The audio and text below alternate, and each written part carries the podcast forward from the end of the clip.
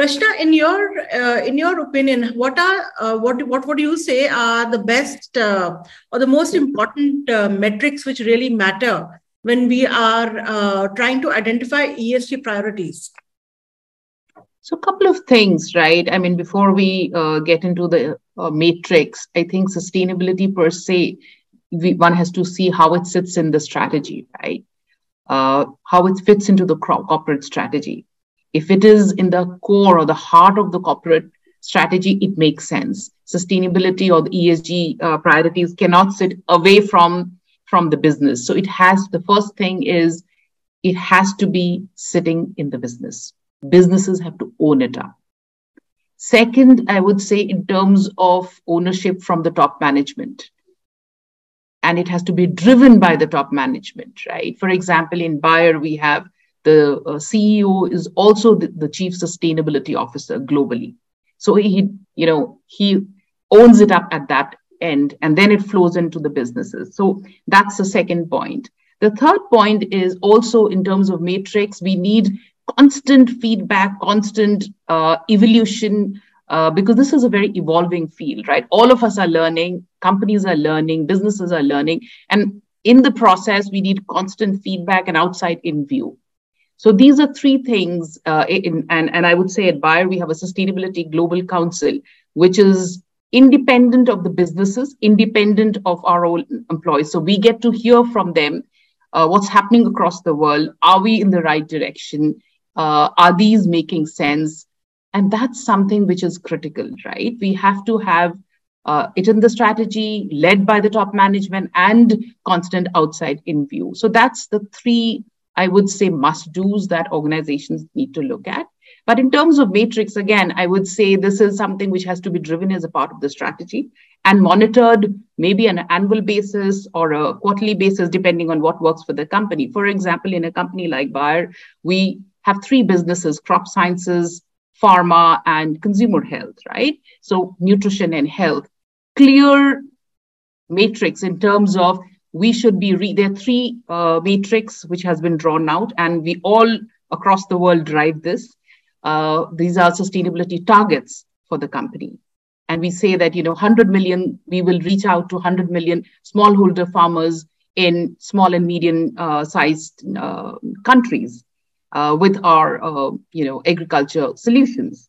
Reaching out to 100 million women in different uh, small and medium, uh, low and medium income countries in terms of modern contraception. Similarly, even for uh, you know self care and health, access to health. So these targets are clearly defined, and we all have these our compensations linked to these targets. So it's as simple as that. Top management compensation is linked to these sustainability targets. It has to flow in from the top, and it has to be part of the business strategy and everybody has to drive it as simple as that right so that's that's something that i would want to put uh, to start off with that's really interesting. Uh, uh, Rachna, we'll come back more to that. Uh, over to Matt. Matt, you've also worked with uh, you know companies uh, like Vodafone in India on on various uh, uh, public affairs challenges as well, and so you do have an understanding of what what is the situation in in India.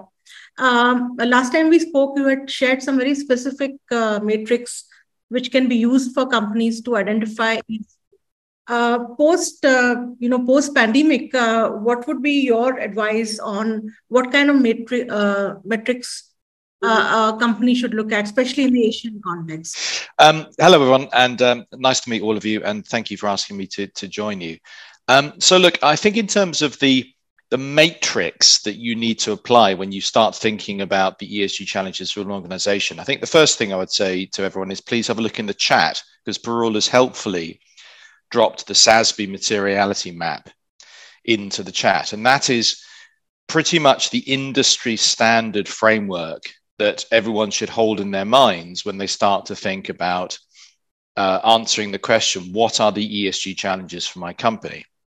So SASB, the SASB framework is used by everyone. Okay, it's used by all the ESG teams that I know across all the multinational clients we have at Blurred. Um, uh, more importantly, is also used by all of the institutional investors. Yeah, so the shareholders in these companies, uh, when they're thinking about um, material risks to value presented by ESG factors, the first thing they reach for is SASB. So having kind of SASB ingrained in your mind is a very important starting point when you start to think about metrics in ESG.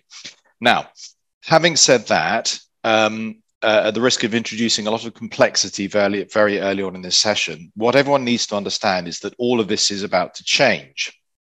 And it's about to change in a number of different dimensions. So the first really important change that is that actually was announced at um, uh, COP27, uh, COP26 last year, and has now taken effect, is that SASB, the Sustainability Accounting Standards Board, um, has merged with the financial body that oversees financial reporting, the IFRS Foundation. So the International Financial Reporting Standards Foundation. And they've created a new beast called the ISSB, the International Sustainability Standards Board. Um, there are an awful lot of acronyms in ESG, as I'm sure you all know, and um, these are some of the worst.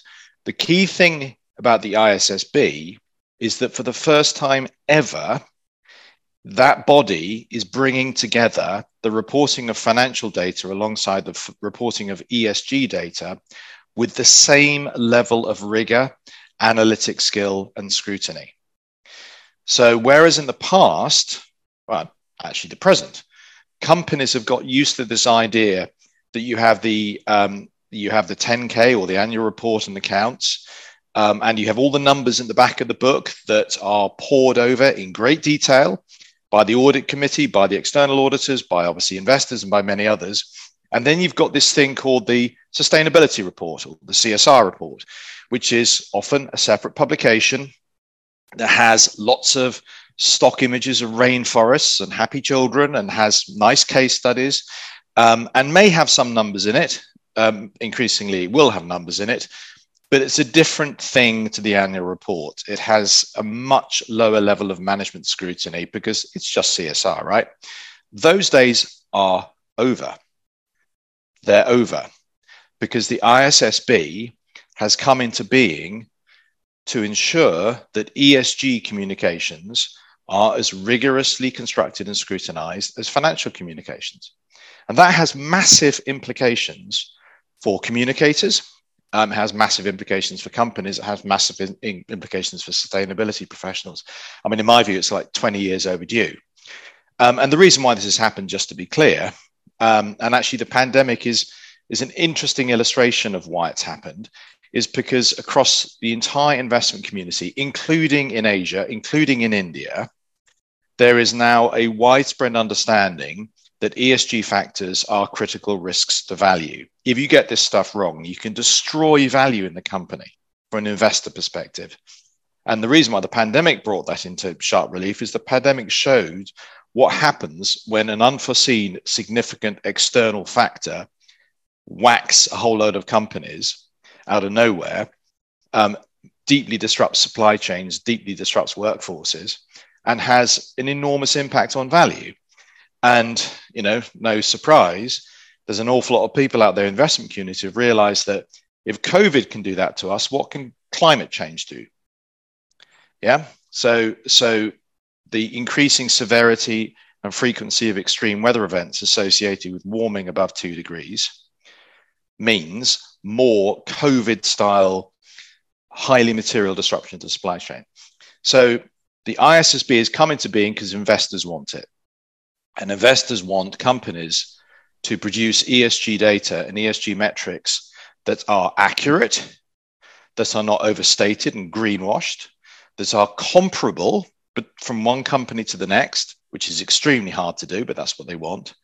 Um, and they're pushing very hard for these changes to happen right now. So the first new ISSB standard was agreed two weeks ago at COP27. Uh, it's a standard called IFRS S2 for those who are interested. Um, and it is a mandatory reporting standard focused on climate risk.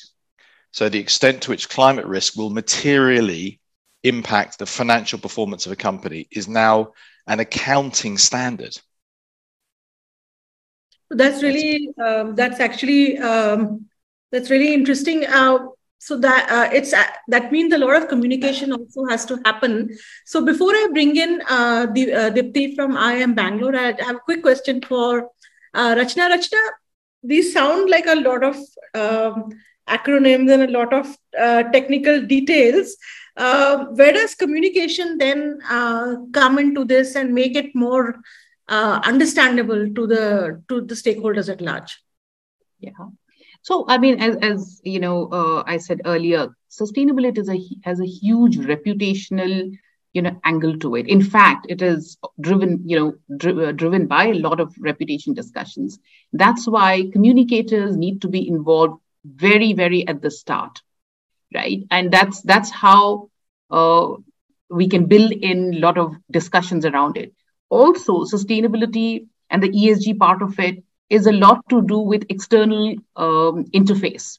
And that's where communications is very important in terms of reporting, in terms of storytelling, in terms of understanding, making it easy to understand, and also getting outside in view, whether it's with the shareholders, whether it's with employees, whether it's with the partners, collaborators, or customers. I think communicators or communications per se sits at the center of the entire aspect of sustainability. And I can tell you that, you know, without communication, this doesn't flow in at all. It is a huge reputational aspect. It has a huge reputational aspect to it. That that is uh, that is indeed true. I'd like to bring in uh, Deepti Ganapathy now from IIM Bangalore. Welcome, Deepti. Thank you, Babu. Uh, Deepti, uh, you know, uh, for those of you who may not be aware, uh, IIM Bangalore has just recently launched uh, an ESG uh, ESG course, uh, communication and capturing course for uh, for their post uh, for their uh, executive program, not for the MBA students at large, but for their specifically for their executive program. And um, and Deepti, why did IIM Bangalore feel the need? I mean, it's it's a premier premier institution. Why did it feel the need to to uh, have such a course for the for management uh, executive program management students? Uh, thank you for that question, Parul, and a very good afternoon to all of you. I'm, I'm so happy to join this discussion after Matt and Rachna have set the context because Matt was talking about the issue of climate change and how COP27 has, you know, recently literally rapped businesses on their heads and said, you know, zero tolerance for, um, you know, uh, net zero emissions not happening in a proper way. And Rachna brought out the communication aspect of it. And, and as, uh, you know, she rightly pointed out, if, if communication is brought in very early, if it is uh, measured in terms of the objective set in, then you can have really clear outcomes. And it's something that can be easily quantifiable. Having said that, coming to your question, Parul, on you know why IIMB is um, you know very keen on bringing out uh, sustainability as part of its curriculum.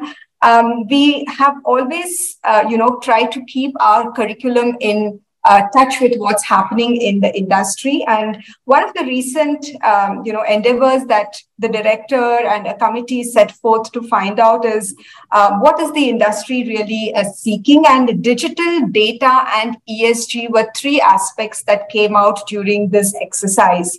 That these should have a more prominent place in our curriculum. So we are working on strengthening, even in the full-time MBA programs, we're work, working on strengthening the core courses to have an integration and you know bring forth this aspect of digital data and ESG.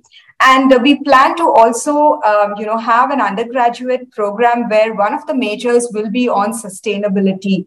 Uh, but having said that, today we just launched this program for executives um, on ESG management, reporting, and communication.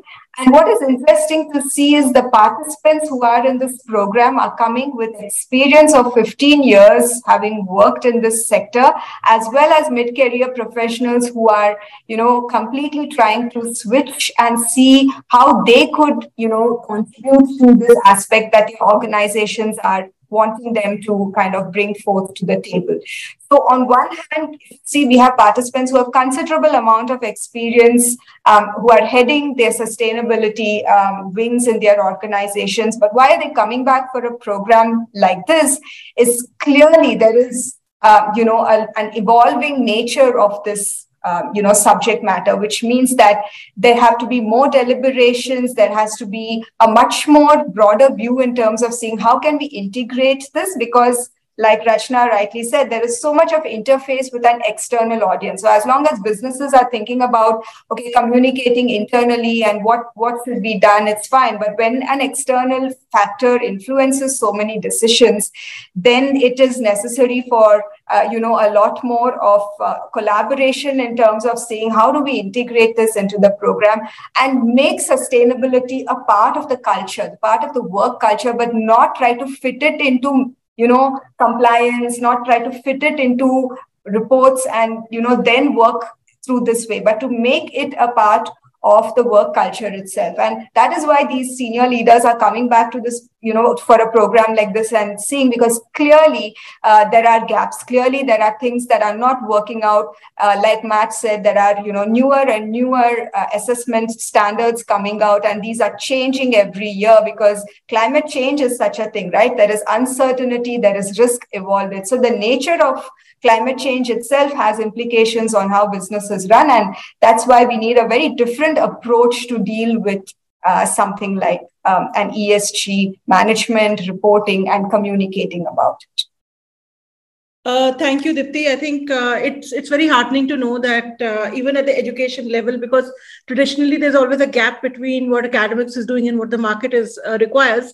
So it's really interesting to know uh, know that. I'd like to come back to uh, to Matt. You, you, know, like you you just mentioned that the establishment of the ISSB is actually, like you're saying, it's a very big deal. So, how do we actually take it forward? Because um, you know, companies like Bayer, of course and um, Mahindra, Tata's, they are big companies. They can, uh, they would probably be more ready. But there are many other companies who may not be th- that ready.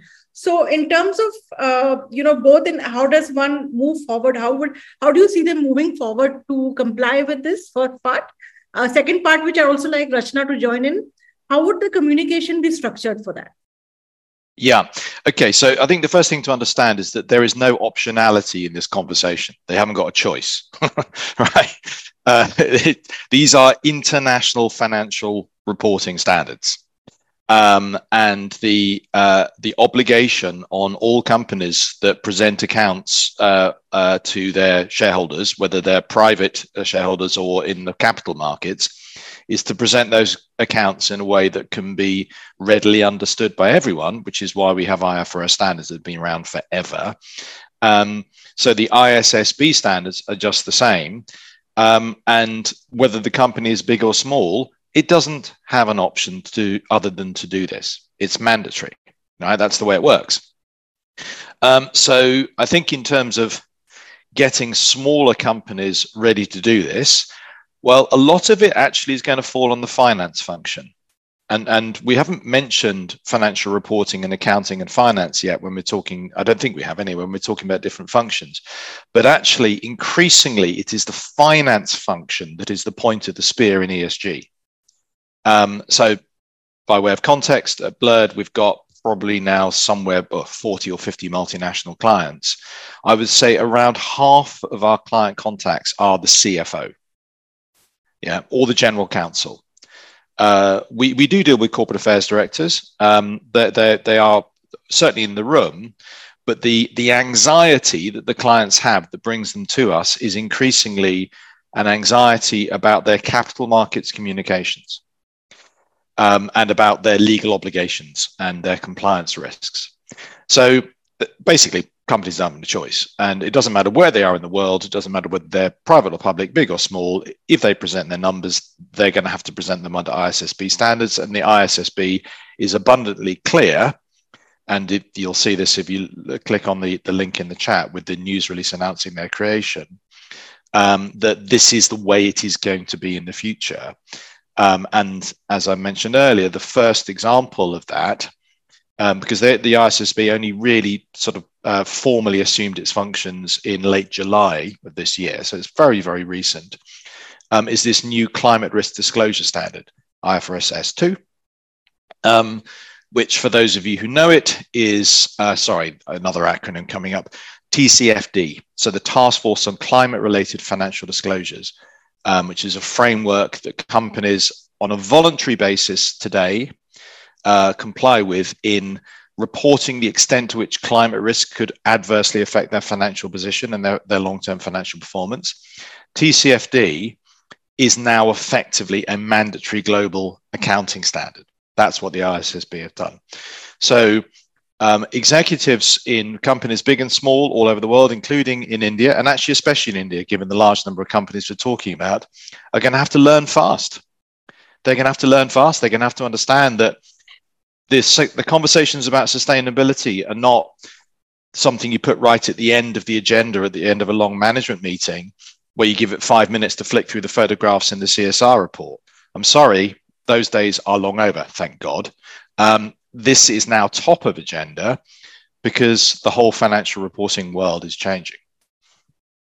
Um, some tough talk there, some uh, tough love from Matt. on is coming up. Uh, Rachna, uh, Matt specifically mentioned about capital, uh, uh, you know, market communication and risk and compliance. And in fact, we're going to hear more about risk from Marianne, who will be up shortly after this. Uh, Rachna, what do you think? Are these kind of varied communication, is, is today's corporate communicator ready to take this on? And if not, what do they need to learn? Right. So yeah, absolutely. I, I agree with Matt in terms of, you know, uh, the ownership. I think a lot of uh, global companies, uh, we have the finance teams and the uh, legal teams leading this. But it's very, very interesting. India is one of the few in terms of uh, con- not not um, developed economies, but few of those developing or almost developed economy, which is taking sustainability reporting very seriously the BRSR reporting that we will have, you know, starting next year is something that is, is a great opportunity for all of us in India to start learning very, very fast. Not too many countries are doing it right now, right? So as a glo- as a part of the global company, we get to learn from our parent company saying, hey, you know, can we learn from you in terms of sustainability reporting?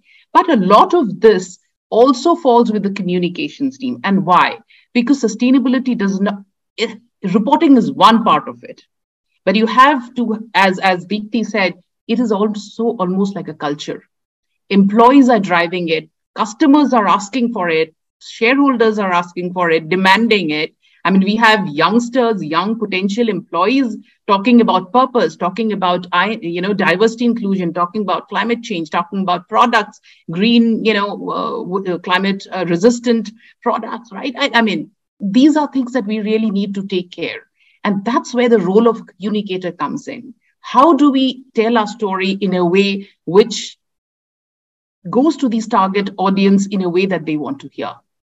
Second, when a communicator speaks, she or he does the homework well. The conviction, the conviction and the commitment of the company needs to be communicated in the right manner to the right audience in the right through the right channels whether it's the website whether it's the reporting whether it's a video that you're doing whether it's internal communication whether it's products uh, you know how do you deal with those discussions with customers? I think those rounding off is something that falls very squarely on the communications team. And uh, just to give you an example, in India, for our ESG reporting, right, uh, the sustainability BRSR reporting, we have a steering committee, which where we have the CFO, uh, we have the uh, general counsel. Uh, I am in the communicate from the communications and public affairs uh, team, and of course, our, all our teams are involved in in this. It's not just driven by one function. It has those aspects as well, which are softer but a very, very strong aspect. And I think all of the target audience are or stakeholders are listening. Uh, apart from the rep- reputa- uh, reporting part, I think reputation part is extremely high here. Thank Can you. I just give a quick, very quick supplemental, something that we say to all of our new clients when we first start working with them, which might be helpful to share with everyone. So there's a simple formula: good ESG equals good data plus good storytelling. Thank you. On that note, um, thank you all of you for joining us. It's been a, a, long discussion from three to five, three to three p.m. to five p.m. But thank you all for for staying uh, staying throughout.